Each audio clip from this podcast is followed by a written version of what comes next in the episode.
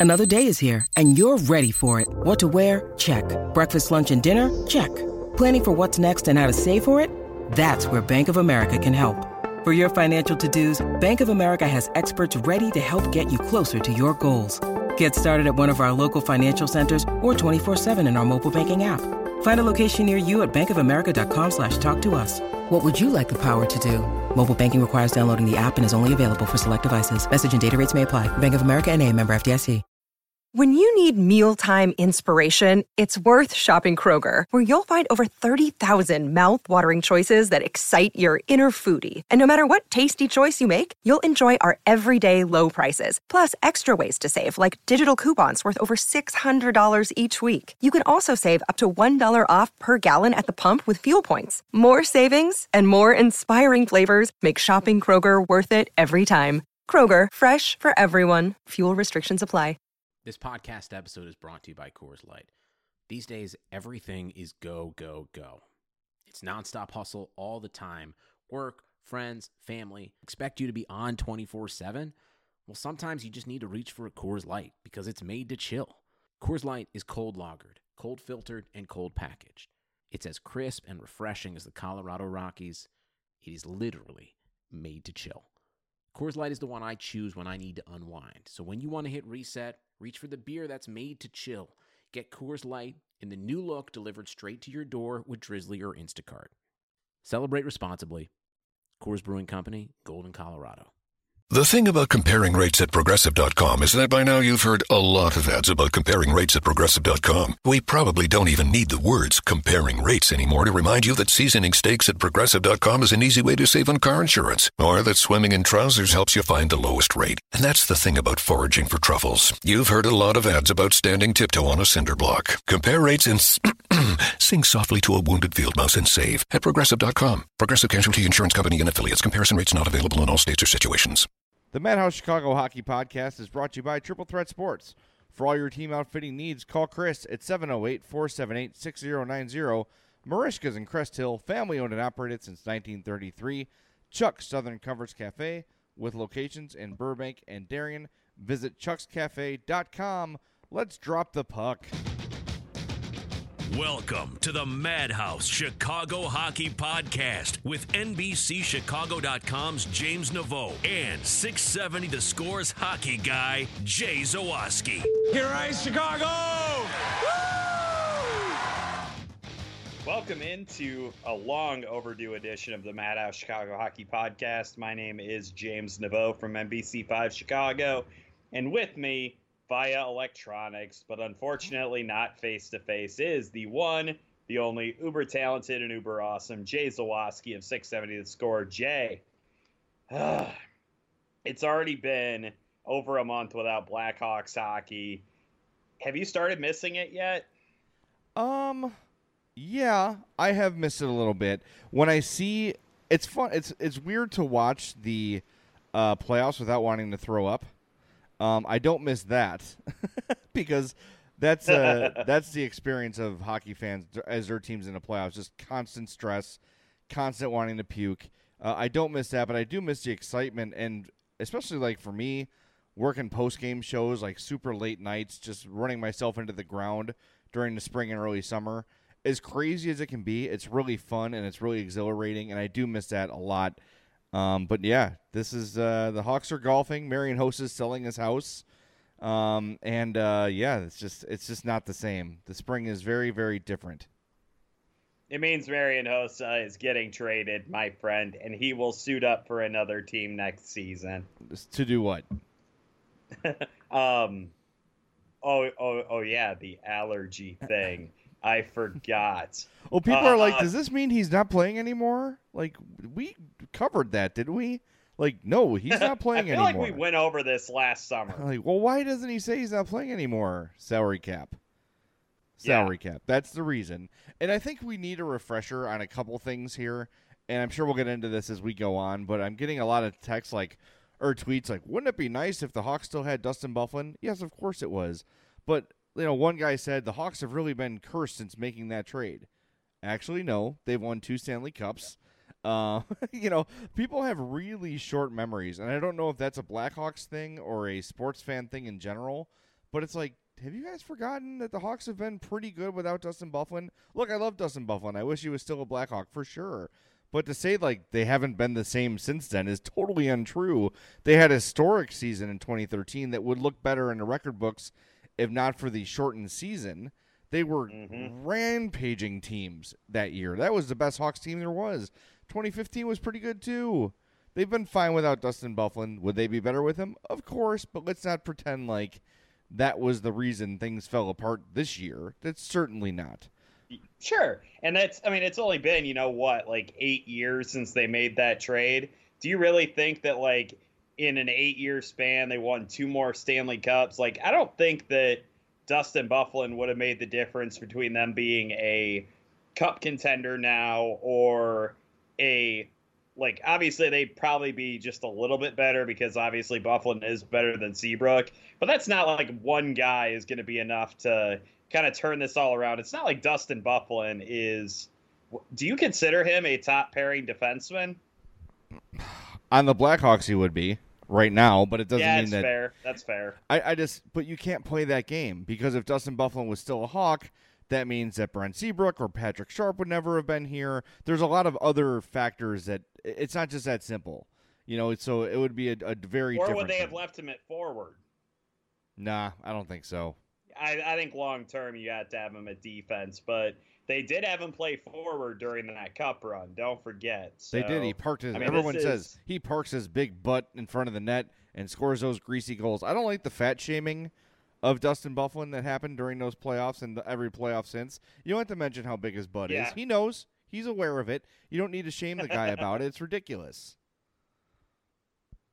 I mean, and he he did use it to full advantage. It's not like you know it was something that kind of went unnoticed. Like he's a big physical guy. Like there's nothing wrong with that, but lay off the fat jokes. Come on, people. Yeah, no, I truly don't care. I'm just, you know, I'm just having some fun. Anyway, so we do have a little bit of Blackhawks, uh, not so much team news, but in the news, I mentioned Marian Hossa selling his uh, condo, $4.5 million. If you got that laying around, feel free to make a bid on Marian Hossa's place.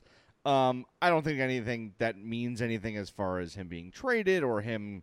Uh, I don't know. I, I, I don't I don't read too much into it. Maybe he's going to go back to Slovakia uh, which is probably where he should be, considering he's probably never going to play again. He's definitely not going to play ever again.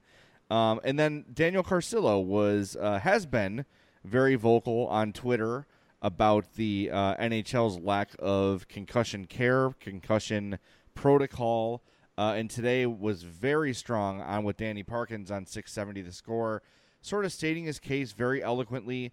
Uh, said, bottom line, I'm not asking for money. I don't want donations. That's not what I'm looking for. What I want is, and he said, I'll go away if the NHL, if every NHL team employs a neurologist to be on the bench during every game. And yeah, that's not super cost effective. And I can understand why uh, not teams like the Blackhawks. The Blackhawks could certainly afford to do that, but other teams would sort of balk at that. But when you look at the long term health of your players in your league, uh, to have someone there that can really analyze those things and keep those players safe, um, that would be the best thing. Because Carcillo said he said that he thinks 98%, uh, and of course, you know, a guy like Carcillo is not trained in media, so he speaks in hyperbole, but he thinks the vast majority of NHL players tank those baseline tests. So if they do get concussed, they can get back on the ice and play because oh they met the level of their baseline test. But if guys know like okay if I play dumb here or whatever, uh, I can get back on the ice if this ever does happen. That's the sort of thing that needs to be prevented. These guys need to be more educated on everything. He mentioned there's a video that they show every year about the dangers of cocaine, but they don't mention anything about concussions. There's a lot more things the NHL can do. That's what Daniel Carcillo is asking for, and it, and it's pretty simple, and it should be, you would think, uh, pretty uh, doable uh, in terms of NHL teams employing those people and those strategies. Yeah, I mean, I think that the larger point that Daniel makes with wanting the neurologists and more emphasis on, you know, the care of the brain and potentially like changing some things about the way the NHL handles head injuries. I think that's all just fine. I think that that's obviously a very admirable thing. I have no idea why he's encountering such stiff resistance, honestly, from some in the media, I would obviously completely understand why the NHL wouldn't want to kind of acknowledge what he's doing or to kind of you know engage him on that battlefield. Like i i get why they don't want to do it. It's a risk to the you know killing the golden goose so to speak. If you start acknowledging the head injury thing and you've got the lawsuits that have been going on and the reality is that hockey is just a very it's an inherently unsafe game when it comes to head injuries like i get that you know there's oh these helmets that can be made or oh these rule change the fact of the matter is, helmet's not going to do jack squat to prevent a concussion. I think the NFL has learned that, and they keep trying to pass off this narrative that they're trying to develop a safer helmet or safer tackling or whatever they want to do. None of that is going to change the fact that football is an inherently dangerous game when it comes to head injuries. And I think that hockey is much the same way. There are ways to kind of curb it. There's ways to take it more seriously, like Daniel Carcillo is advocating for. But I, I get why the NHL doesn't want to engage because it's something that they're obviously not going to win since hockey is an inherently unsafe game. But I also think that they could very easily say, hey, we can do this neurologist thing without potentially opening up that other can of worms, which is is hockey a game you can actually make safer. Well, from what Carcillo was saying today on the score, um, he kept using the term "league of denial," and I've seen him use that on Twitter a lot. The N- the NFL has acknowledged that uh, concussions cause CTE. Major League Baseball has done so. Major League Soccer has done so. The NHL is the one sport that's really dealing with this problem that is flat out not just not acknowledged, but denied the fact that concussions cause CTE, and that's another hangup of his. Is look, like I, of course they're litigating lawsuits, and I need to watch what they say, like every league. But if the NFL can say it and Major League Baseball can say it, I don't know why. Well, I do know why, but I don't think the league should be uh, the way they are. I think if you truly have the best interests of your players in in your heart or in your head or whatever, uh, you need to acknowledge that yes, this is scientifically proven to cause these issues, it's been shown again and again, uh, and, and, just to acknowledge it and, and take just a small gesture, even if it's unreasonable to right away employ, you know, 30 plus uh, neurologists on every NHL team. I get that, but there's got to be things done. There's got to be at least an acknowledgement of yes, this is dangerous. The game is dangerous, and educating the players on look before you go to level that player or stick that elbow out. You need to think about what you could be doing to that player and if you were in those shoes, and Carcillo referenced, and I, I wish I had written this down and I didn't, and I'm sorry, but he referenced someone had an opportunity to take a shot at David Backes, like what could have been a dirty hit, and he pulled up and said, I'm not going to do it. I'm not going to put this guy's life and career in danger for one hit.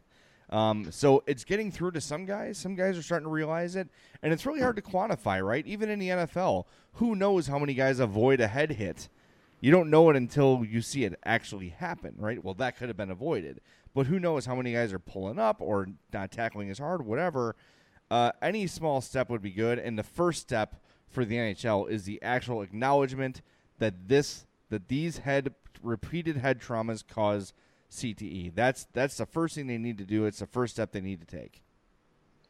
Yeah, and even if that comes with, you know, admitting that, then you're probably going to end up admitting some degree of liability, obviously. And it's definitely something that the NHL kind of has to grapple with, just like the NFL does. And I do applaud Carcillo, even in the face of all of the kind of backlash he's been getting, including from guys on the NHL on NBC telecast. He called out specifically the way Jeremy Roenick and some of those guys treated what he was trying to do. They were kind of like mocking him and almost like calling him like a drunken idiot. It's like really like that's your reaction. Like that's guys who aren't willing to face the reality of the situation, which is that the NHL has a very serious problem on its hands in terms of its kind of unwillingness to really tackle the sorry for that very bad uh, you know choice of words of metaphor but it's true they are showing a complete they're pulling up. They're not wanting to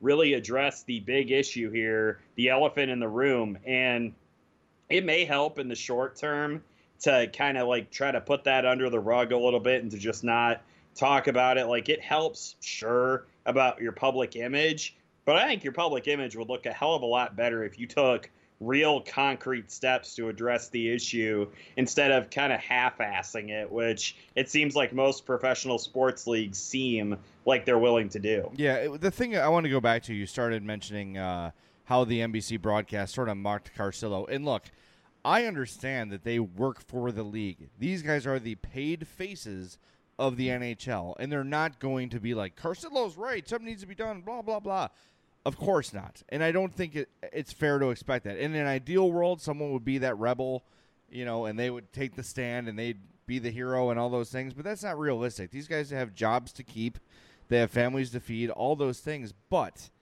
to mock him and to make fun of him, that's a different thing. And that's a different sort of level. And that's, you know, we can go on and on about that broadcast team of uh, Milbury, Jones, and Roenick uh, I'm just happy to see Patrick Sharp get some time on the air. I think Jeremy Roenick needs to be looking over his shoulder because his replacement's right behind him. I like what I've seen from Sharp. Uh, I think the analysis has been spot on so far. It's been limited, of course, but it's been spot on so far. Um, I just I just hope for more from league. But we've talked about this before, and listen, I know no one wants to talk about the concussion thing. It's kind of a bummer. It's kind of a you know it's a sucky story. But Daniel Carcillo is a guy that I think – uh, Hawks fans should be proud of. I mean, it's a guy who, when he was here, uh, drew a lot of criticism for the way he played, and I think now as we're hearing his story, that death of Steve Montador really affected him. That's what has sort of spurned all this stuff from him. And I'm trying to think, like timeline wise, that death sort of correlates with Carcillo's uh, decline in, in the way he played. Right, he was not ever the same guy after that, and understandably. I mean, you see this guy you call one of your close friends go through what he went through, eventually ending it all uh, because of the suffering that he was going through, uh, that's that will change your life, and it certainly did. And I'm glad Carcillo is using that life change uh, for positive. Now, while we're on a bit of a bummer topic, um, I, I, wanted to bring this up. I mentioned it to James before the show. Um, longtime score listeners will know the name Andy Garcia. Andy Garcia was the sports director before Brendan McCaffrey one of the nicest guys I know, uh, one of the most genuine, sweethearted people uh, you can ever encounter. Uh, Andy is a friend. He has been for a long time.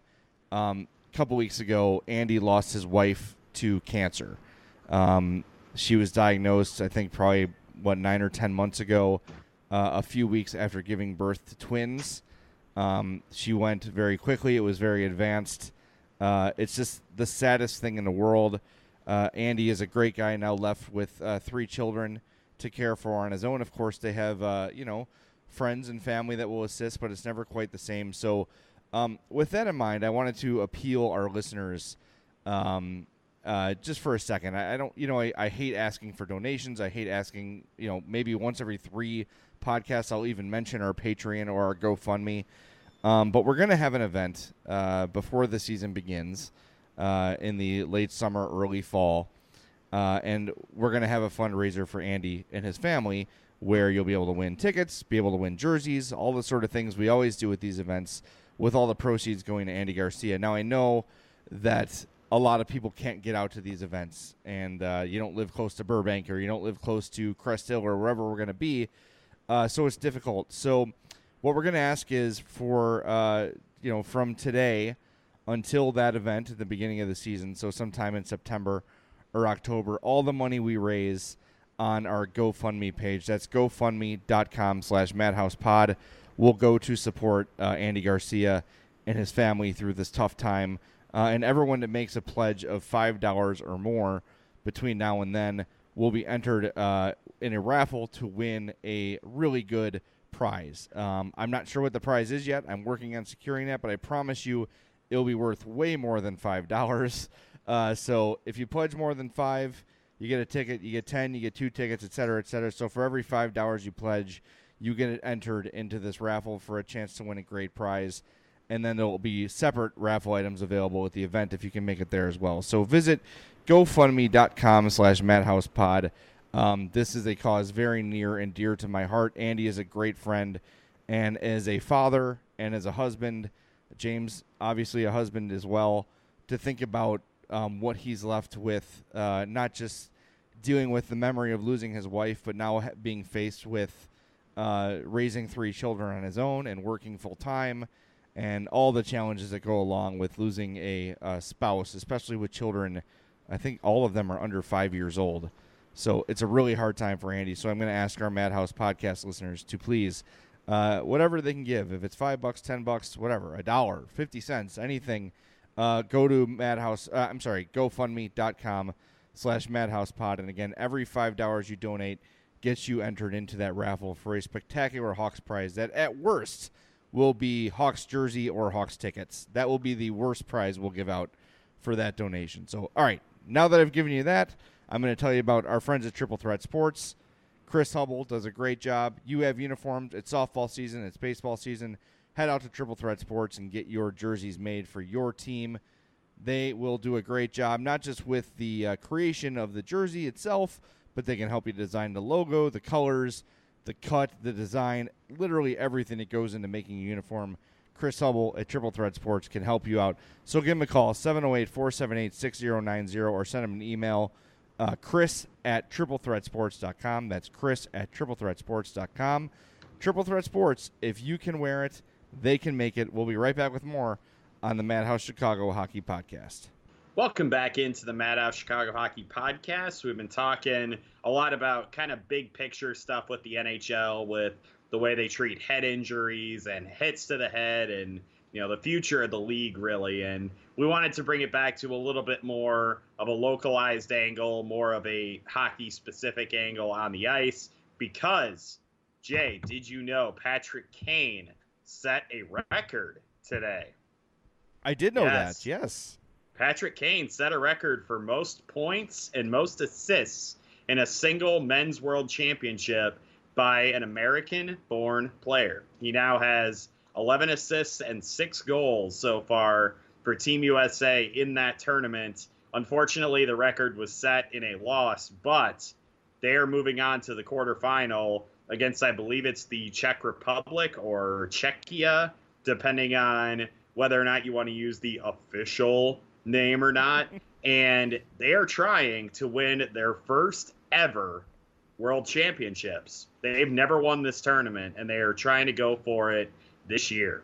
That's pretty crazy that that's never happened before because for so long it was pretty much, you know, four or five nations of great hockey Canada, USA, Russia, Finland, and Sweden. Uh, and you think that at some point they would have gotten one, but no, they have not. And uh, Patrick Kane is playing like Patrick Kane. I don't know, you know, uh, he's an elite player in his prime. Uh, a bit of a down year for him this year, points wise, but that was everybody. Everybody was down this year. So it's good to see him playing uh, energized, playing at a high level like we all know he can play at. And uh, hopefully USA captures a gold. I know he spent some time on a line with Alex DeBrincat, and they've had some nice chemistry together. So that's something to look at uh, headed into next season as well. But yeah, the World Championships are cool. I don't know. I don't know what it would take for people to really get on board with that. Um, as far as making it appointment television in summer, I guess being up against the Stanley Cup playoffs is not a great matchup for the World Championships. Right. But I find it cool. I like to watch it uh, when it's on, and uh, you know I don't obsess about it and watch every second of it. But when it's on, I definitely do my best to catch it. And uh, hey, it's some good hockey with some high end players. Uh, Filip Forsberg back with Sweden today after getting eliminated what uh, this weekend. So Yeah. um, yeah, it's a it's a cool tournament. I, I hope uh, you know in the coming years people pick up on it and start watching it a little bit. Yeah, I've always found it interesting when guys get through, they lose in the second round of the playoffs, and then they come back over and they play your Filip Forsbergs, your Charlie McAvoys. It, it's really interesting to me. You would think that they've played enough hockey in a year, and it's like, okay, we're we're done. Like we want to go home and rest, and no, these guys go over and they play in this tournament, and it's obviously pretty stat competition with the U.S. having never won it, and it, it's been pretty entertaining when I've tuned in to watch it. I was unable to watch the loss to Finland today, but I'll definitely be checking out the game against the Czech Republic on Thursday, checking out what DeBrincat can do, and Connor Murphy and Jordan Oesterle, all of whom don in the red, white, and blue in this tournament. So it's been good times. You want to see some of your Blackhawks in action? Definitely tune into that. You know what the best part about teams getting eliminated is the uh, injury report the next day. Like Joe Thornton played with four torn ACLs, seven broken legs, 300 torn Achilles, uh, and he had uh, an, a rash and severe hemorrhoids during the entire playoffs. And it just goes on and on. Like all these players, as they're eliminated, like he's got a broken neck. This guy was actually dead, and they had him reanimated for games. Like it's just it's crazy to hear these injuries, and they always they always get revealed as soon as a team's eliminated. It's kind of like, Right. well, we would have won the cup if our three best players didn't have broken limbs. And sometimes I do have to question Oh, of course. whether or not a player would have been better off not playing, or if him playing with all of the injuries that he had potentially hurt his team. You know, like back in 2013, I think it was that Patrice Bergeron had what was it, a punctured lung in Yes. the Stanley Cup final? Like that could not have been something that oh, you just kind of brush that off. It's like, really? How the hell do you play at even like a remotely good level with that? I almost feel like you'd be better off just saying, you know what, I, I, I'm done. Like that. that to me has been interesting. And another interesting thing has been Nick Backstrom has not played in this series yet for the Washington Capitals against the Tampa Bay Lightning. Like, is his arm falling off? Like, what what could possibly be keeping him off the ice that's that bad that you can't even wait until the end of the season to reveal what it is? Like, See, this to me, missing that many games in a row, it's something pretty dang bad. It, well, it has to be. You got guys playing with, uh, you know, uh, severed legs and uh, dislocated spleens and all those things. Uh, you know, th- th- but see, that's the culture, and that sort of goes back to the Carcillo thing. Is like, if you're alive and you can skate, then you're playing, and that's that's something that hockey is. You know, hockey meatballs pride themselves on. Hey, LeBron, he's got a sprained hammy and he's missing a game. This guy played with a broken leg. That's all fine and good, uh, but guess what? Like you said, they're probably a detriment to the team at some point. point, and uh, I think there's not a lot of pride in playing with being deathly gravely ill. I don't think that's a good thing. Where if like you get checked wrong, you could die. And I think they were sort of implying that with Patrice Bergeron. Like if he gets hit the wrong way, it could be really bad. Like just it's a game. It's okay. You know, you've already got one. You can just kind of skate away and just not die. That's like there's like ah, he's dead, but his name's on the cup. Okay, great. That was totally worth it, right? Like I don't know. It's in like- in memoriam of guy who died because he got hit into the boards wrong. Yeah, exactly, exactly. Uh, you know, one thing I want to get you to. Well, it's before the do we do that. Let's tell people about our friends at Merichka's, six hundred four Theodore Street in Crest Hill. Uh, I was talking to Joe Zadralovich yesterday. He texted me a question about the movie Rookie of the Year. Like, how come they didn't just bring in a reliever when uh, Henry Rowengartner's arm got tired? And I had to reveal to him that I'd never seen the movie. Um, so I think he may be out as a sponsor. Um, but we're gonna read it anyway. Well, I'm out as a co-host, so that doesn't shock me. I know. Well, listen, I was it was 1993. I was a sophomore in high school. I had other things happening. Um, basically meaning I had to go find privacy for myself like 15 times a day. Anyway, I didn't have time to watch Rookie of the Year. Um, but if you wow, want, this took a turn, man. What did, are you didn't it? telling us about again? you know exactly what I'm talking about. You know what else I'm talking about? Poor boy sandwiches. And if Joe was not Is out before you- this, never mind. He's definitely out now. But Merichka's, like I said, 604 Theodore Street in Crest Hill, family owned and operated since 1933 by Joe and his Zadrolovich family. Uh, go there for the world famous poor boy, then go again, have that again, rinse, repeat like three or four times, then maybe try something else on the menu. Whatever it is you try there, you're going to love it. They've got seafood, they've got steak, they got chops, they got burgers, a great craft beer menu. They got banquet facilities for up to 110 people. So visit merichkas.com or check them out on Facebook at facebook.com slash marishkas, M E R I C H K A S. They're closed only on Christmas, Easter, the 4th of July, and Thanksgiving. So we thank Merichkas for their hopefully continued support. Okay, now, uh, something that really uh, burr in my saddle today. Um, I'm getting a lot of tweets from people, and I don't know if you're getting the same thing. Um, hey, what are you hearing about Jonathan Toews to Montreal? And of course, I'm not hearing anything about that because I don't read Hockey Buzz. But as I got a couple of these, I'm like, what are these people talking about? So I I uh, go I type into the Twitter search bar there Toews Canadiens, right, and there it is Eklund, the guy who's been throwing crap at a wall for close to 20 years now. This is all I'm going to say. Know that that site, though they claim to be NHL insiders, and I'm only going to speak for Eklund because I know he employs a lot of people there, and I don't know every one of them. I don't know the legitimacy of every person that is employed by Hockey Buzz. So I'm going to stick to just Eklund, the owner of the site. That guy has been wrong for two decades. And because people love trade rumors and they love to see their team like, ooh, that's exciting. Maybe he's going to get traded. Think of that site as for entertainment purposes only, especially when it comes from Eklund, because the stuff I see from him is absurd. There is no basis of truth in it. At best, he's taking dots and connecting them, hoping that some that someday they'll come true. When he does get a rumor right, it's typically the work of someone with legit sources who has published it or alluded to it on TV or something, and he's connecting that dot, hoping to be right. I will tell you, Eklund is 100% full of crap. NHL insiders I know have either never heard of him or refer to him as the National Enquirer of Hockey do not trust what you read from Eklund on Hockey Buzz. It is 100% BS. Again, if there are times he's right, it's those rumors that everyone already knows about.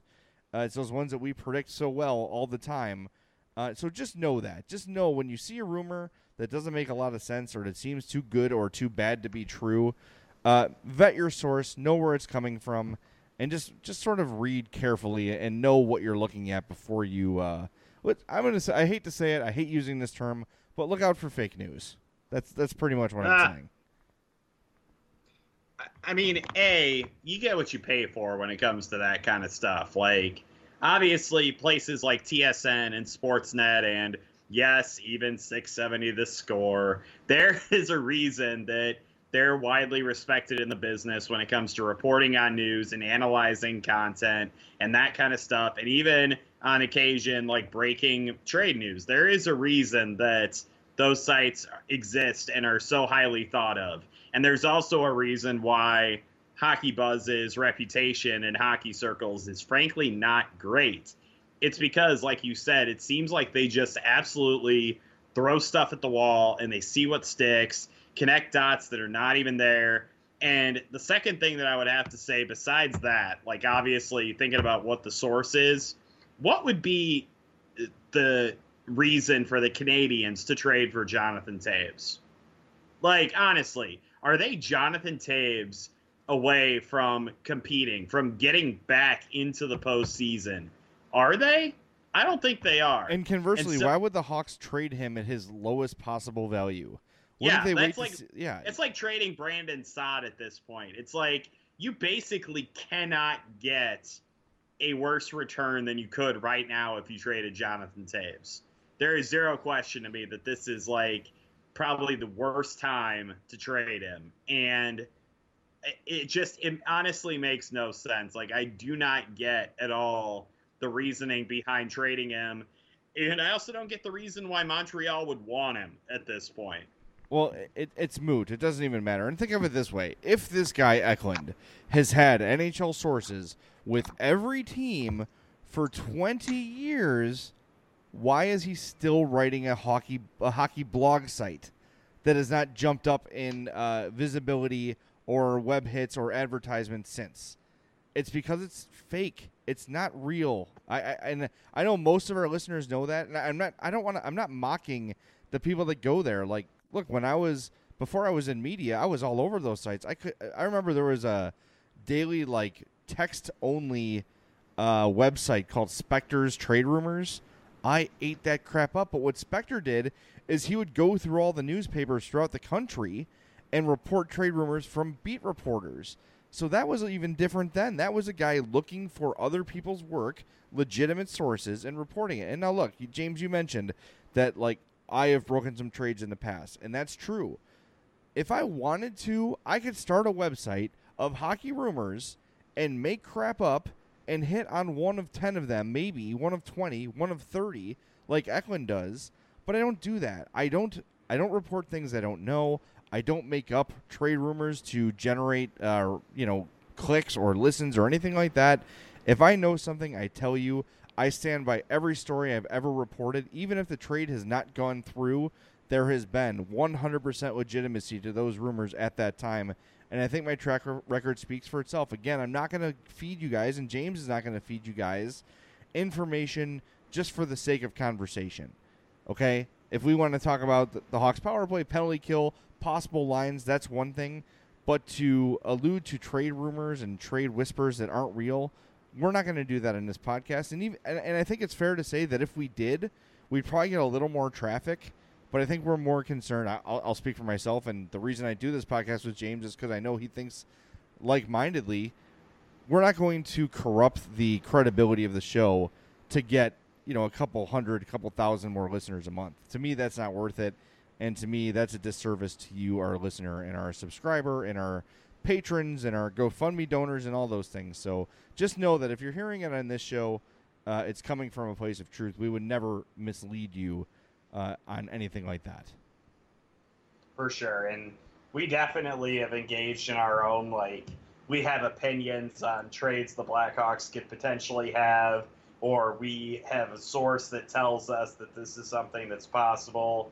We absolutely would never just straight up say something like Corey Crawford is going to get traded to the Winnipeg Jets. Like we're not just going to like start throwing stuff against the wall just for the sake of, you know, funsies. We're always going to tell you when something is just our opinion, it's something that we've thought about the Blackhawks potentially doing, or if it's something that a source has actually told us. We're not just to be, we're not a rumor monger podcast. That's absolutely not what we are. And yeah, it's just another great example of needing to thoroughly vet the things that you read and to use honestly critical thinking about the information that you consume and really strongly considering what the source of that information is. Speaking of sources, I do have a little bit of new stuff from today. Nothing earth shattering, uh, but speaking to my top Hawk source, um, asking sort of about the draft approach, um, they're thinking best player. Um, they're not going to. We talked last podcast about potentially aiming for a defenseman. They're going to take the best player they feel is available they do feel that at eight, it will be a defenseman just based on their projections of the draft. But they are committed yeah. to taking the best player. And there is some thought that uh, Tkachuk could slide down to eight. Some people in the scouting circles think he might slip a little bit in the draft. If Tkachuk is there at eight, the Blackhawks are probably going to take him. Of course, unless something happens between now and then, uh, I think that if Tkachuk is there at eight, which to me is still very unlikely, but the Hawks want him. If he's there, they're going to take him. Uh, think of him as a more skilled uh, and more physical and just better overall Andrew Shaw. Uh, mm. Tkachuk could be, and it's the son of Keith, obviously. Um, he could be a star player. And then I asked about what's going on with Corey Crawford, and the response was, quote, crickets. So take that for what it's worth. Uh, there hasn't been much of an update on Crawford at all from anywhere, but then again, there hasn't really been – the opportunity for an update. There hasn't been a lot of media stuff going on, but with uh, free agency, with the draft and free agency and the Hawks convention on the horizon, those questions will be answered soon. So, just a couple yeah. little notes I got today that are worth paying attention to. Yeah, I and I think that, like you said, Corey Crawford. We'll probably find out more about him when Stan Bowman does his pre-draft availability in Dallas at the end of June. We'll also get a chance to talk to him. I know you're probably going to go out to prospect camp at least at least once or twice in July. I'll be there as well to kind of check out some of the younger guys who could potentially make the jump up to the NHL next season. And then obviously Blackhawks convention too. Like there will be plenty of opportunities to break all that stuff down and to discuss it with Stan Bowman. And he's obviously not gonna you know, give us all of the details. It's never been the way he's operated, but I think at this point there's just a lot of conjecture going on, and it, it, it's still interesting to me how quiet everything has been on the Corey Crawford front throughout this entire process. It, it has absolutely fascinated me the amount of secrecy that's kind of been around with this, and the constant oh, day to day, blah blah blah. It's like no, it's it, clearly not day to day, but something else is amiss, and just have no idea at this point what it really is. So it, it's just that time. It's that time of year, man. It's just that it's that kind of silly season for the teams who aren't in the playoffs anymore. That they just are looking for something to latch on to, and just you need to be patient, man. You just just need to wait it out. That's all. Yeah, and uh, you know the Hawks, truthfully, can wait until training camp to give an honest update on Crawford. They can say all summer like, "Oh yeah, he's progressing well and he's doing great. We've seen him. He looks great." Blah blah blah. Until they need to take the ice for games, be them preseason or regular season, they don't really have to truthfully answer that question. So, I don't know. I think the draft, I think free agency might give us a little bit of a clue as to Corey Crawford's health. We know they're going to add a goalie anyway. Um, but if you see them spend some bigger money on a backup goalie, that could just maybe spark something in the back of your mind. And again, I don't know what I know about Corey Crawford. You all know. I've told you everything I know. Um, so I'm not trying to hint at anything that I know, but I think if you see them drop three, four million dollars on a air quotes backup goalie, that could mean they expect Crawford to miss some time. To me speculating, but just telling you sort of how I feel. All right, Right. before we get to emails, James, we should discuss the ongoing Stanley Cup playoffs, shall we? yeah, let's talk a little bit of National Hockey League action. And we have to start with the most obvious thing. This conference final has just been absolutely bonkers, dude. Four of the first five games have been won by road teams. You got Vegas and Winnipeg are tied at 1 1. Yeah, Tampa just came back tonight and won game three in Washington after losing the first two in Florida. It, this has just been kind of an odd playoff overall, and it is still odd in these conference finals. And I frankly, I've been enjoying the hockey. It's been a lot of fun. Been really interesting seeing some of the guys kind of step up that have stepped up. And good grief, man, nothing makes any sense. And I'm sort of glad the Blackhawks aren't involved in it because there's just a lot of lot of weirdness going on. Yeah, I, I am. Uh, I have found myself a uh, full board Winnipeg Jets fan. I don't know why I suddenly have found this affection for them.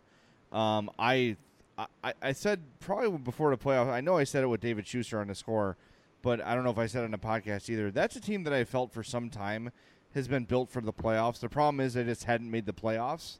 Now that they're in, you're seeing what the design of that team was, and they are. They are a playoff built team. They've got size, they've got speed, they've got depth. Those are the things you need to win a cup. Now, the, my question for them is: Is Hellebuyck good enough to win a Stanley Cup? But when you look around, you know, Marc Andre Fleury obviously has done it before, but that was a guy for a while who was, I don't know, on the precipice of being an albatross contract and a guy you couldn't count on anymore. Um, it's just, it's you're right. It has been kind of crazy and unpredictable. Um, but I don't know, man. I, I think the Jets are going to win the cup. I, I said whoever wins the Nashville Winnipeg series is going to win the Stanley Cup. I stand by that. Um, you know, the Caps have come out and these, they sort of slayed that dragon and finally got to the conference final and started off good. They got pasted tonight, but they're still in good shape, still up two games to one.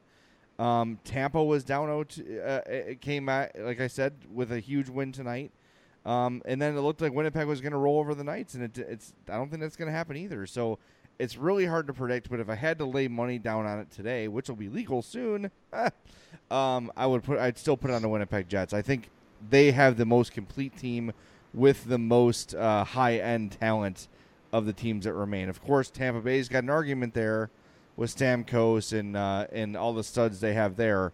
But uh, I at the end of the day, I still like Winnipeg. Man, I I, I stopped making predictions about this playoff gonna um, after my team ended up losing my cup fi- my cup championship team. Well, that's what happened lost when you in the the second Wild. round. I'm just kind of I'm riding the wave now, and I'm just kind of letting whatever's going to happen happen. And I know the NHL and NBC bigwigs are probably yanking their hair out at the idea of something like a Winnipeg Tampa Bay Stanley Cup final, but the hockey fan in me is totally okay with that, and I frankly would be okay with any combination of teams in the Stanley Cup final. I think that a Washington Vegas final would obviously be incredibly fascinating with the George McPhee angle and the expansion team versus the team that has always historically underachieved, but then has finally gotten an opportunity to win a Stanley Cup.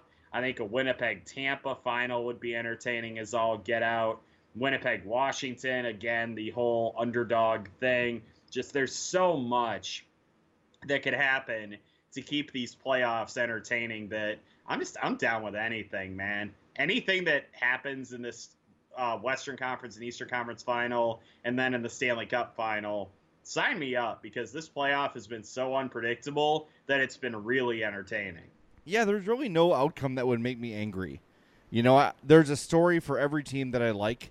You know, it'd be obviously be great for Alex Ovechkin to win a cup. As much as the Capitals have been the butt of many jokes, um, they've been an elite team for a long time, and I'd like to see Ovechkin, you know, put that final ch- cherry on top of his career Sunday. I, don't know. That was a weird cliche, Ah. but you know what I mean. Yeah, I, I think that that's a dude that uh, I don't want to say like Dan Marino, but that's sort of, eh, he never won a cup. Eh, he never won a Super Bowl.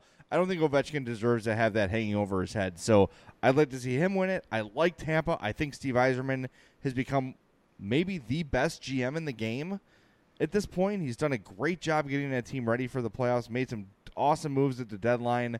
Uh, and I like that team. I like. I've always been a fan of the Lightning since they won me nine hundred dollars when they won the Cup in 04. Thank Yeah. you for that. Um, and uh, you know, of course, with uh, Vegas being an expansion team winning the Cup, that would be super cool and a huge story for the sport and a huge boost to the Vegas sports market in general. I wonder what the impact of them winning a cup in the first year would be to other sports looking to expand. Say, wow, look at how much this fan base took on the Vegas sports, right? They, there's that the full building every night, riled up uh, local crowd that's excited to be there. That's awesome, and that could really spur things for the Vegas sports scene too. So there's a great storyline really out of any of the four potential Cup champions to me. So yeah, like you said, bring it on. I'm here for it, as the kids say. there is one thing I do need to mention. I mean, we have been talking about kind of revisionist history and, you know, what if the Hawks had done this or done that. There were a lot of pieces and a lot of talk recently with Michael Kempny and how the Blackhawks made a mistake in dumping him and how it just proves that Joel Quenneville and Stan Bowman can't identify cost controllable uh, pieces and defensemen. And they're like, oh, they gave him up to Washington and that, that was a dumb idea, blah, blah, blah. How do you feel about all of that? Like, to me, I honestly don't really get why there's all the revisionist history with Michael Kempny. He was okay. He was decent. I felt like he could have gotten more of a shot. But it's not like he's some like difference making guy that they were oh so stupid to trade away. Like he just he didn't fit what Joel Quenneville wanted to do clearly. And if you're keeping Joel and you're keeping Stan, which obviously they are, there was no reason to hold on to him. So I'm not going to get into that revisionist history thing with him. And I was kind of curious to see what your viewpoint was on it, reading all of that over the last week or so. Well, I agree with you, and I, I think the thing, and I tweeted out Michael Kempny's in the Eastern Conference Final, and a lot of people took that as a shot at the Hawks, and it wasn't. I was just sort of pointing out, like, look at this guy who is sort of an also ran, has played some big minutes for the for the Caps here.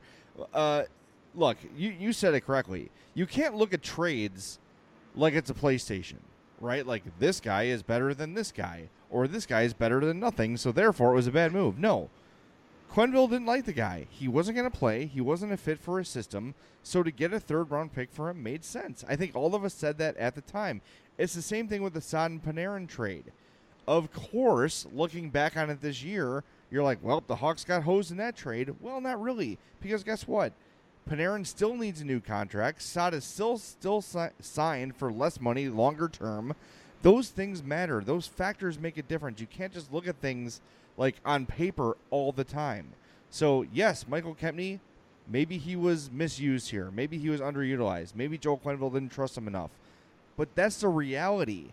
The reality is that that was his future here, and they needed to get move him. They didn't need to move him, but they moved him and got a valuable pick for him. So, so be it. Right? Michael Kempny is not going to be the reason the Hawks win or don't win a Stanley Cup next year or the year after. I promise you that. Yep, and speaking of which, the Blackhawks do have two first round draft picks. Thank you, Nashville Predators.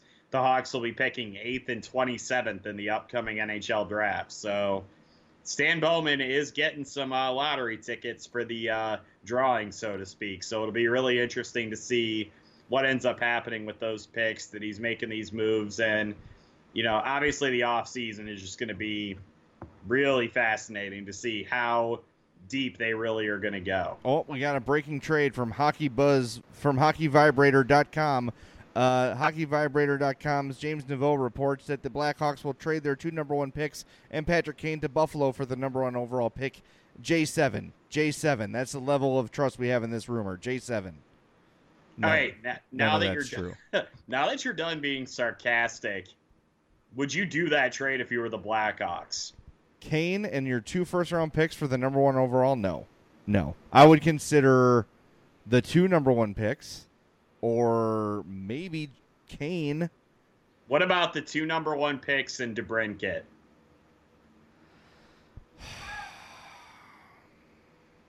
no. I don't think so. I, I, I think you have to you need depth in the organization. You need guys that can play. Theoretically, with number one picks, you you ha- with first round picks rather, you have guys that will play and be part of your organization for you know the next five to ten years. I'd rather have three of those with DeBrincat and whatever two guys they pick this year than Dahlin. Dahlin's going to be great. There's no doubt about it. People are comparing him to Erik Karlsson, but I don't know if signing Erik Karlsson right now and trading Alex DeBrincat makes the Hawks that much better. To be mm-hmm. honest with you, obviously Karlsson's a better player than DeBrincat. I'm not saying that. I'm just saying that does adding one guy that's elite is that better than adding three guys that are really good or pretty good? And I think one thing we've seen in these playoffs specifically, I'm going to write about this for 670thescore.com in the coming days, it, is the importance of depth. You have to have four lines that can play. You've got to have, you know, six defensemen that can make a difference. And that is the difference between the Stanley Cup Blackhawks and these Blackhawks is they don't have those four lines that they can roll and trust like they did back then. And those are the sort of things that Stanley Cups are won with. And while it'd be great to have that that stud talent and Rasmus Dahlin on the blue line for the next 15 years, at the same time, you can't do it with one man. It just can't be done. So um, I would not make that trade. No, I would not. Okay, I'm good with that. You want to do some emails? Yes. Let's do it. Email the guys at madhousepod at gmail.com or follow them on Twitter at madhousepod. The email segment is brought to you by our friends at Chuck's Southern Comforts Cafe with locations in Burbank and Darien. Visit chuckscafe.com for menus, for location details, all those great things. Chuck's is uh, one of the best restaurants on the south side. Uh, like I said, Burbank, Darien. You like barbecue, you like Mexican, you like Cajun food head on out to Chuck's and you will be thrilled with the food that arrives at your seat. Everything at Chuck's is amazing. There's something there for everyone. My favorite thing they serve is a Saturday special, the Cochinita Pibil. They've also got tremendous jambalaya with or without crawfish. So if you have an allergy, like my wife, you can still enjoy the jambalaya. So many great items at Chuck's the ribs, the pulled pork, the burgers, the seafood. Everything there is outstanding. For dessert, Make sure you try one of their cobblers. Absolutely amazing. A nice hot pie served in a cast iron uh, with ice cream on top. Just amazing. Everything at Chuck's, like I said, is great. They've got the biggest craft beer menu I've ever seen. So make sure you head on out to Chuck's, chuckscafe.com. You will enjoy your meal. Okay, first email of the day. Now, again, this is over a week old. Comes from the Gingen Burger. It's been a long time. He says with uh, serial licker Brad Marchand uh, being a complete, can I say twat? I'll say twat. It's late in the podcast. What is your all-time uh. d-bag team? Hmm. Mm. All right. Well, Raffi Torres has to be on there. We agree on that. I think. Yes, absolutely. I think Marchand has earned a role on that squad. Yes, he has. Um, remember Jarkko Ruutu? Tav- uh, tu- Tuomo's brother. Would you include him over Matt Cooke? Mm, that's a toss up. I just turned into Dan Jiggetts for some reason. My Jarkko Ruutu analysis. No, I think I'll, I'll, give it to Matt Cooke. But how about uh, Blackhawks assistant coach Ulf Samuelsson? All Oh, time he D bag. How about Darius Kasparaitis? Oh yeah. There's my two defensemen. So Samuelsson, Kasparaitis, and I'm going to go with Dino Ciccarelli, Brad Marchand, and Raffi Torres. That's my about all- Patrick Roy? That's a good goalie. I think that's probably going to be the goalie for my all D bag team. Ron Hextall had a red ass too. Oh yeah, he did. Holy crap! I had never seen his ass. I'm just using the term red ass. I've not actually seen his buttocks. Not yet, I'm trying to- anyway. Uh, I'd I'd have to probably throw uh, Dustin Brown in there Yeah. into a role on my team. Good grief! Tom Wilson is probably some sort of honorable mention. Hmm. I gotta think of anybody else that. Oh, Alex Burrows. Good God. Oh, good call. That's a good call. that's a guy. Yes. That's a good call.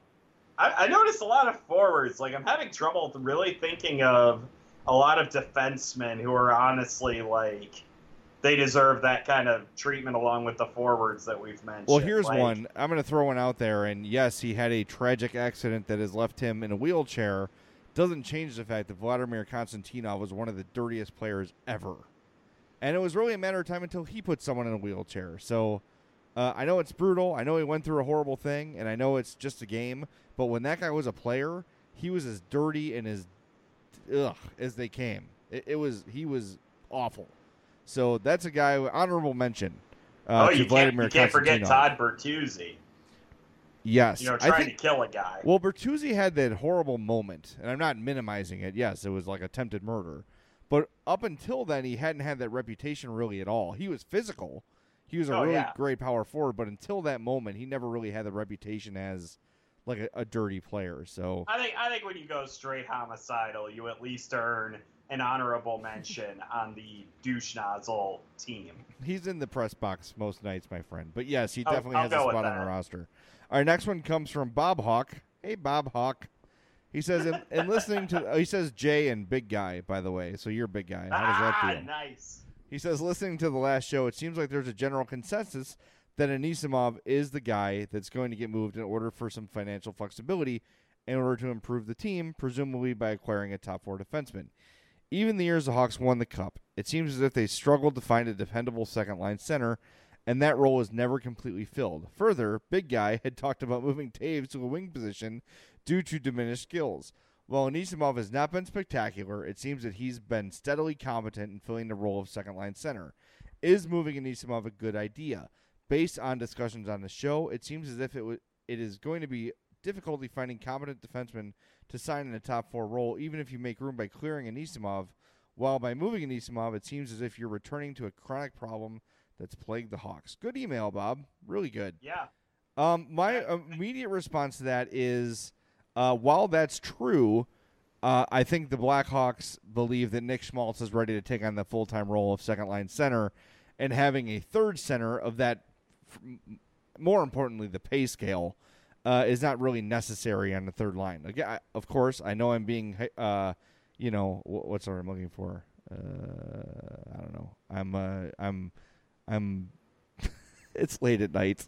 I'm contradicting myself by saying that depth wins championships, but um, you need to have uh, they have needs elsewhere, and with limited money they're allowed to spend, they have to better utilize Anis- Anisimov's money, in my opinion. Yeah, I can go with that. And I think that we floated the idea of Toews moving to wing kind of with what Claude Giroux has been able to do in Philadelphia. So it's not like that's like a dynamic, like that's absolutely something they need to do. It's something worth at least considering. And if they do, I can see the point where they wouldn't want to trade Artem Anisimov because then you're really completely destroying your center depth 100%. All right, well, that is it's not the last email, but Kevin Peak, who emails us every show, and we appreciate Kevin's uh, continued support. He uh, asked our picks for the Cup. We already did that, but he wanted to let everybody know that he is personally rooting for Alex Ovechkin to win a Stanley Cup. Can't disagree. Great player No. who needs that final. What did I say? Cherry on his career Sunday. That is exactly what you said. I am a big dumb idiot. I almost said you mean you're a big guy, but let's not get into that argument. I will again. drive to Bourbonnais and slap you. But, by the way, we have to get together. I still have your Girl Scout cookies, and they're Yeah, just sitting there waiting to be eaten by me. Oh. So let's so grab you're a beer soon. me now, huh? I am. Friday morning, I'm headed to Nashville. Uh, I'll be back next week. Let's find a day to get together and grab a beer, even if we don't do a podcast. How does that sound? Sounds like a plan to me, brother. All right, man. In the meantime, thanks to everybody for listening to the Madhouse Chicago Hockey Podcast. As you know, we always greatly appreciate it. We are sponsored by Triple Threat Sports. For all your team outfitting needs, call Chris at 708 478 6090. Merichka's in Crest Hill, family owned and operated since 1933. And Chuck's Southern Comforts Cafe with locations in Burbank and Darien. Visit chuckscafe.com. And remember, uh, from now until the start of the season, we're having a fundraiser for my friend Andy Garcia, who lost his wife to cancer just a few weeks ago. So please head to our GoFundMe page, gofundme.com slash madhousepod. $5 gets you a raffle ticket and an extra raffle ticket for every other $5 you spend. So basically, pledge 5 you get 1, pledge 10 you get 2, 15 you get 3, etc., etc. But literally anything you can give would be appreciated uh, for my friend Andy in this horrible time for his family. Anyway, for my producer, for my partner James Neveau, I'm Jay Zawaski. Thanks for listening to the Madhouse Chicago Hockey Podcast. Me, me, me, me, me, but also you. The Pharaoh fast forwards his favorite foreign film, Powder Donut. okay, what's my line? Uh, the only line I see here on the script is get options based on your budget with the name your price tool from Progressive. Oh man, that's a tongue twister, huh? I'm sorry, I'm gonna need a few more minutes. bulbous Walrus, the Bulbous Walrus. The Name Your Price tool, only from Progressive. The owl ran afoul of the comatose coxswain. Progressive Casualty Insurance Company and affiliates. Price and coverage match limited by state law. 15 minutes could save you 15% or more. Is that Shakespeare? Nope, it's Geico. Uh, yeah, yeah, yeah, that's Shakespeare from one of his unpublished works. Oh, it be not for awakening. Nay, giveth thou the berries. For 15 minutes could save you 15% or more. Nope, it's from Geico because they help save people money. Well, I hate to break it to you, but Geico got it from Shakespeare. Geico. 15 minutes could save you 15% or more.